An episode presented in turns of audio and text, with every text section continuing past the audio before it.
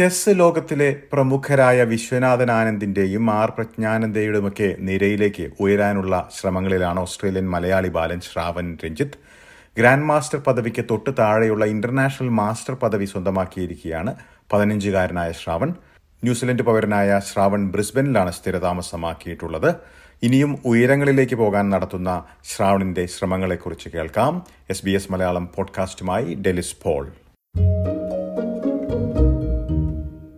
നമസ്കാരം Shravan Ranjith S B S radio മലയാളത്തിലേക്ക് സ്വാഗതം. നമസ്കാരം. അതിന് തന്നെ അഭിനന്ദനങ്ങൾ ഇന്റർനാഷണൽ മാസ്റ്റേഴ്സ് ടൈറ്റിൽ സ്വന്തമാക്കിയതിന് നേടിയതിന്. എന്നാണ് ഈ പുരസ്കാരം നേടിയത്? കഴിഞ്ഞ വർഷം ഡിസംബറിൽ. ഏകദേശം ഒരു അഞ്ചു വർഷം മുൻപ് ഏകദേശം അഞ്ചു വർഷം മുൻപ് എസ് ബി എസ് മലയാളത്തിൽ അതിഥിയായി എത്തിയിരുന്നു ശ്രാവൺ മുൻപ് എത്തിയിട്ടുണ്ട്. ആ ഒരു അഞ്ചു വർഷങ്ങൾക്ക് ശേഷം ഇന്റർനാഷണൽ മാസ്റ്റേഴ്സ് ടൈറ്റിൽ ഈ ഈ നേട്ടത്തിലേക്കൊക്കെ എത്തുന്ന ഒരു സാഹചര്യം. എന്തെല്ലാം മാറ്റങ്ങളിലൂടെയാണ് കടന്നുപോയത് എന്തെല്ലാം നേട്ടങ്ങൾ കൈവരിച്ചു എന്ന കാര്യമൊന്ന് നമുക്കായി പങ്കുവയ്ക്കാം അപ്പൊ ഇന്റർനാഷണൽ മാസ്റ്റർ അച്ചീവ് ചെയ്യാൻ കുറെ കാര്യങ്ങൾ നടക്കുന്നതായിരുന്നു ആദ്യമേ ഞാൻ ലൈക്ക് ഇച്ചിരി കൂടി ട്രാവൽ ചെയ്യാൻ നോക്കുന്നുണ്ട് കളിക്കാൻ. പിന്നെ ഇച്ചിരി കൂടി സീരിയസ് ട്രെയിനിങ്. കുറെ ഇന്ത്യൻ ജി എം സിയിലൊക്കെ ഞാൻ ഇപ്പൊ വർക്ക് ചെയ്യുന്നുണ്ട്. More chess focused type. Very critical ആയിട്ട് എപ്പോഴും കളി കുറെ കളിക്കുന്നതാണ് ഞാൻ റെഗുലർ ആയിട്ട് എല്ലാ ദിവസവും കളിക്കുന്നുണ്ട്. അതിപ്പോ സീരിയസ് ട്രെയിനിങ് ആണെങ്കിലും കൂട്ടുകാരുടെ ആണെങ്കിലും സീരിയസ് ചെസ് ടൂർണമെന്റിൽ പോയി കളിക്കുമ്പോഴോ വെരി ആക്റ്റീവാ അത് വെരി ഇമ്പോർട്ടന്റ് ആ. പിന്നെ ഞാൻ എപ്പോഴും ലൈക് ടാക്ടിക്സ് ട്രെയിനിങ് ഒക്കെ ചെയ്യുന്നുണ്ട്. ബിക്കോസ് ടാക്ടിക്സ് ട്രെയിനിങ് നമ്മുടെ ലൈക് ചെസ് സ്റ്റാഫായിട്ട് കീപ്പ് ചെയ്യാൻ വെരി ഇമ്പോർട്ടന്റ് ആ. അപ്പോ ആ level of activity and that level of playing is really very very important ആ. നല്ലപോലെ കളിക്കാൻ.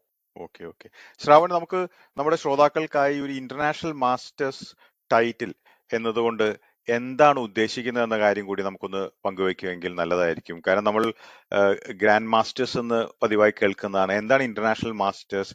എന്താണ് ഇവ തമ്മിലുള്ള വ്യത്യാസം? ആദ്യം ഇന്റർനാഷണൽ അപ്പൊ ചെസ്സിൽ ഒരു നാലഞ്ച് ടൈറ്റിൽ ഉണ്ട്. Candidate master FIDE master international master grand master. അപ്പൊ ഇന്റർനാഷണൽ മാസ്റ്റർ എന്ന് സെക്കൻഡ് ഹയസ്റ്റ് ടൈറ്റിൽ അത് കഴിഞ്ഞിട്ട് ഏറ്റവും ഹയസ്റ്റ് ഗ്രാൻഡ് മാസ്റ്റർ അപ്പൊ എനിക്ക് ഇന്റർനാഷണൽ മാസ്റ്റർ കിട്ടാൻ ഞാൻ കഴിഞ്ഞ വർഷം ഏപ്രിലിൽ കാൻബറ കളിക്കാൻ പോയി. Under eighteen and under twenty Oceania junior zone അപ്പൊ ഞാൻ അണ്ടർ എയ്റ്റീൻ സെക്ഷൻ ജയിച്ചുകൊണ്ട് എനിക്ക് ഒരു ഐ എം ടൈറ്റിൽ കിട്ടി. എന്നിട്ട് ആ ഐ എം ടൈറ്റിലും കൊണ്ട് എനിക്ക് twenty two hundred rating cross ചെയ്യുമ്പോൾ ഐ എം ടൈറ്റിൽ ഒഫീഷ്യലി ആയിട്ട് കിട്ടും. അപ്പൊ മുമ്പ് ഒരു കണ്ടീഷനിലായിരുന്നു അപ്പൊ ഡിസംബർ വന്നപ്പോൾ ഞാൻ ട്വന്റി ടു ഹൺഡ്രഡ് ക്രോസ് ചെയ്തു. അപ്പൊ എനിക്ക് ഫിഡ എന്ന് വെച്ചാൽ ഇന്റർനാഷണൽ ചെസ് അസോസിയേഷൻ എനിക്ക് എന്റെ ടൈറ്റിൽ ഗ്രാൻഡ് ചെയ്തു. ഞാൻ ആ കണ്ടീഷണൽ ഐ എം ടൈറ്റിൽ കാൻബറയിൽ പോയപ്പോൾ കിട്ടി. പിന്നെ അത് കഴിഞ്ഞിട്ട് റീസെന്റ് റേറ്റിംഗ് രണ്ടു മാസം മുമ്പ് കിട്ടി. അപ്പൊ ഇപ്പൊ I M I international master അപ്പോൾ ഇത് ജീവിതകാലം മുഴുവൻ നമ്മുടെ പേരിന്റെ അടുത്തൊരു ടൈറ്റിൽ പോലെ ഡോക്ടർ എന്നൊക്കെ വെക്കുന്നത് പോലെ നമുക്ക് സ്ഥിരമായി വെക്കാവുന്ന ഒരു ടൈറ്റിൽ ആണെന്നാണ് ഞാൻ മനസ്സിലാക്കുന്നത്. ആ I I M two initials I M ഇനി ഇത് എത്ര ദൂരമാണ് ഈ ഗ്രാൻഡ് മാസ്റ്റർ ടൈറ്റിൽ നിന്ന് എത്ര അകലെയാണ് ഈ ടൈറ്റിൽ ഇപ്പോൾ? എന്താണ് മനസ്സിലാക്കുന്നത്? ഗ്രാൻഡ് മാസ്റ്റർ ടൈറ്റിലിന് വലിയ ദൂരമില്ല ഐ എം എന്നാലും ആ jump is much higher like അപ്പൊ നമ്മളൊരു ഫോർട്ടീൻ ഹൺഡ്രഡ് റേറ്റിൽ ഒരു ഫിഫ്റ്റീൻ ഹൺഡ്രഡ് റേറ്റിൽ എടുത്താൽ jump very big very big അല്ല. പക്ഷെ ഒരു ഇന്റർനാഷണൽ മാസ്റ്റർ ഒരു ഗ്രാൻഡ് മാസ്റ്റർ എടുക്കുമ്പോൾ jump is like a lot bigger വ്യത്യാസം കുറെ ഉണ്ട് അപ്പൊ അത് കുറെ വർക്ക് എസ്പെഷ്യലി എനിക്കിപ്പോ ഈ പോയിന്റിൽ ഓസ്ട്രേലിയയിലും ന്യൂസിലാൻഡിലും ഒക്കെ ഓഷ്യാനിയിലൊക്കെ ഇപ്പൊ വലിയ ഓപ്പർച്യൂണിറ്റി ഇനി ഉണ്ടാവുകയില്ല. ബിക്കോസ് ഞാൻ ഓൾറെഡി ആ ടോപ്പ് ഏരിയയിലെത്തി അപ്പൊ എനിക്കിപ്പോ കളിക്കണമെങ്കിൽ ഇനി യൂറോപ്പിലും അമേരിക്കയിലൊക്കെ പോകേണ്ടി വരും. ശ്രാവൺ ഇപ്പോൾ ഒരു പതിനഞ്ച് വയസ്സ് മാത്രമാണ് പ്രായമുള്ളത്. പത്താം ക്ലാസ്സിലാണ് പഠിക്കുന്നത് അല്ലേ? ആ പത്താം പത്തിൽ പതിനൊന്നിലോട്ട് പോകുന്നു ഈ വർഷം. അപ്പൊ ഈ ഒരു പ്രായത്തിൽ പോയി നമ്മൾ വളരെയധികം പഠിക്കാനൊക്കെ ഉള്ള ഒരു സമയമാണല്ലോ സ്കൂളിൽ അപ്പൊ ഇത് ചെസ് കളിക്കുന്നത് വളരെയധികം ടൈം കൺസ്യൂമിംഗ് ആയിട്ടുള്ള ഒരു കാര്യമാണല്ലോ. എത്രമാത്രം ഇത് സ്റ്റഡീസിനെ അഫക്ട് ചെയ്യുന്നുണ്ട്? ഇത് ഹെൽപ്പ് ചെയ്യാണോ ചെയ്യുന്നത് അല്ലെങ്കിൽ നെഗറ്റീവായിട്ട് അഫക്ട് ചെയ്യാനുള്ള സാധ്യതയുണ്ട്? എങ്ങനെയാണ്? സ്റ്റഡീസ് ഇപ്പൊ പതിനൊന്നിലോട്ട് പോകുമ്പോ കുറെ സമയം അതിനോട്ട് അലക്ട് ചെയ്യേണ്ടി വരും. അപ്പോ അതൊരു മാറ്റർ ഓഫ് ടൈം മാനേജ്മെന്റ് അത് ഞാൻ ചെസ്സിന് സ്പെസിഫിക് ടൈം സ്റ്റഡീനും സ്പെസിഫിക് ടൈം എസ്പെഷ്യലി വീക്കെൻഡ് വരുമ്പോ ചെസ്സിന് ഇച്ചിരി കൂടി സമയമുണ്ട്. അതിപ്പോ ഞാൻ അലക്കേറ്റ് ചെയ്യണം. പക്ഷെ ടൈം മാനേജ്മെന്റ് അങ്ങനെ വരുമ്പോ ഇച്ചിരി ഡെട്രിമെന്റൽ എഫക്റ്റ് ഉണ്ട്. അതിപ്പോ ഞാൻ രണ്ടും കൊണ്ടുപോകാനുള്ള പ്ലാനില്ല കൂടുതൽ ചെസ് കൂടാതെ ഏതൊക്കെ ഏരിയാസ് ആണ് ശ്രാവണ് താല്പര്യമുള്ളത്? ഞാൻ ഇപ്പൊ ഡിബേറ്റിംഗ് ചെയ്യുന്നുണ്ട്. പഠിത്തം പിന്നെ ഞാൻ ചെസ്സിലോട്ട് ഫോക്കസ് ചെയ്യുമ്പോൾ മറ്റേതിന് വലിയ സമയമില്ല. പിന്നെ സ്കൂൾ ഇച്ചിരി ദൂരം ആയതുകൊണ്ട് മറ്റേതൊക്കെ രാവിലെ ട്രെയിനിങ്ങിലൊക്കെ എത്താനും പാടാ. ശ്രവൺ ഏത് സ്കൂളിലാണ് പഠിക്കുന്നത്? എവിടെയാണ്? എവിടെ നിന്നാണ് ഏറ്റവും അധികം ചെസ്സിനുള്ള ഒരു സപ്പോർട്ട് കിട്ടുന്നതും? ക്വീൻസ്ലാൻഡ് ഈസ്റ്റ് ബ്രിസ്ബൻ അപ്പൊ സിറ്റിന്റെ അവിടെ ഏരിയയിൽ സ്കൂളിന്റെ പേരെന്ന് വെച്ചാൽ Churchie or full form Anglican church grammar school അപ്പൊ എനിക്ക് അവിടെ ഒരു സ്കോളർഷിപ്പ് ചെസ് ബേസ് സ്കോളർഷിപ്പ് കിട്ടി. അപ്പൊ ചെസ് എന്ന് പറയുമ്പോൾ സപ്പോർട്ട് കുറെ സ്ഥലത്തുനിന്നുണ്ട്. പാരന്റ്സ് ഓഫ് കോഴ്സ് കുറെ സപ്പോർട്ട് ഉണ്ട്. എന്റെ ഒരു ട്രാവൽ ചെയ്യുന്നു. ലൈക്ക് ഇപ്പൊ ഞാൻ ഇപ്പൊ ഒരു കളി ഞാൻ ന്യൂസിലാൻഡിൽ നിന്ന് വന്നതേ ഉള്ളൂ. എനിക്ക് ഒരു ഒളിമ്പിയാഡ് സ്പോട്ട് ന്യൂസിലാൻഡിന് വേണ്ടി ഒളിമ്പിയാഡ് റെപ്രസെന്റ് ചെയ്യാൻ ഒരു കളി കളിക്കാൻ പോയി. അപ്പൊ അതിന് കൂടെ അച്ഛ വന്നു. അപ്പൊ പാരന്റ്സ് ഓഫ് കോഴ്സ് ഏറ്റവും ബിഗ്ഗസ്റ്റ് സപ്പോർട്ട് പിന്നെ എന്റെ കോച്ചുകൾ കോച്ചസ് കുറെ കുറെ സപ്പോർട്ട് ഉണ്ട്. അതാണ് പിന്നെ അതാണ് പ്രൈമറി പക്ഷെ സ്കൂളും കുറെ സപ്പോർട്ട് ഉണ്ട്. സ്കൂളിൽ നിന്നും ചെസ് കോച്ചിങ് സ്കൂളായിട്ട് ചെയ്യുന്നുണ്ട്. ലൈക്ക് ഞങ്ങളുടെ കോച്ച് ഭയങ്കര വെൽ റണൗണ്ടും എക്സ്പീരിയൻസ്ഡ് അപ്പൊ പുള്ളിന്റെ കയ്യിൽ നിന്നും കുറെ പഠിക്കാനുണ്ട്. കുറെ സപ്പോർട്ട് ഉണ്ട്. മെയിൻലി സ്കൂളും പേരൻസ് ആൻഡ് എന്റെ കറന്റ് ചെസ് കോച്ചസാ ഓക്കെ ഓക്കെ.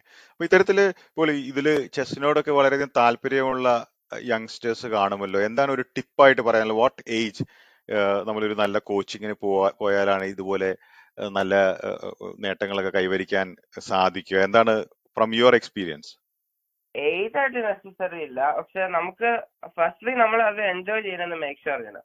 ജസ്റ്റ് എൻജോയ് നമ്മളൊരു കാര്യം ചെയ്യുമ്പോൾ എൻജോയ് ചെയ്യുമ്പോൾ അത് ലൈക്ക് നമ്മൾക്ക് ഇമ്പ്രൂവ് ചെയ്യാൻ കുറെ ഹയർ ചാൻസ് ഉണ്ട്. നമുക്ക് അത് എൻജോയ് ചെയ്തെങ്കിൽ ചെയ്തിട്ട് വലിയ കാര്യമില്ല. കോച്ചിങ് അങ്ങനെ ഒരു സ്പെസിഫിക് റേറ്റിംഗ് ഇല്ല. ഞാൻ പറഞ്ഞ പോലെ എൻജോയ്മെന്റ് ആ competitive nature one to improve അതുണ്ടെങ്കിൽ ഏത് ഏത് ലെവലിലും കോച്ചിങ് തുടങ്ങാം. ഫ്രം വെരി ബിഗിനർ ടു ഏറ്റവും ഹയസ്റ്റ് മാഗ്നസ് കാൾസ് എന്ന് പറയുന്ന ചെസ് കോച്ച് ഉണ്ട്. Magnus Carlsen world chess champion അങ്ങനെ ഒരു സ്പെസിഫിക് പ്രായോ റേറ്റിംഗോ അങ്ങനെയൊന്നുമില്ല.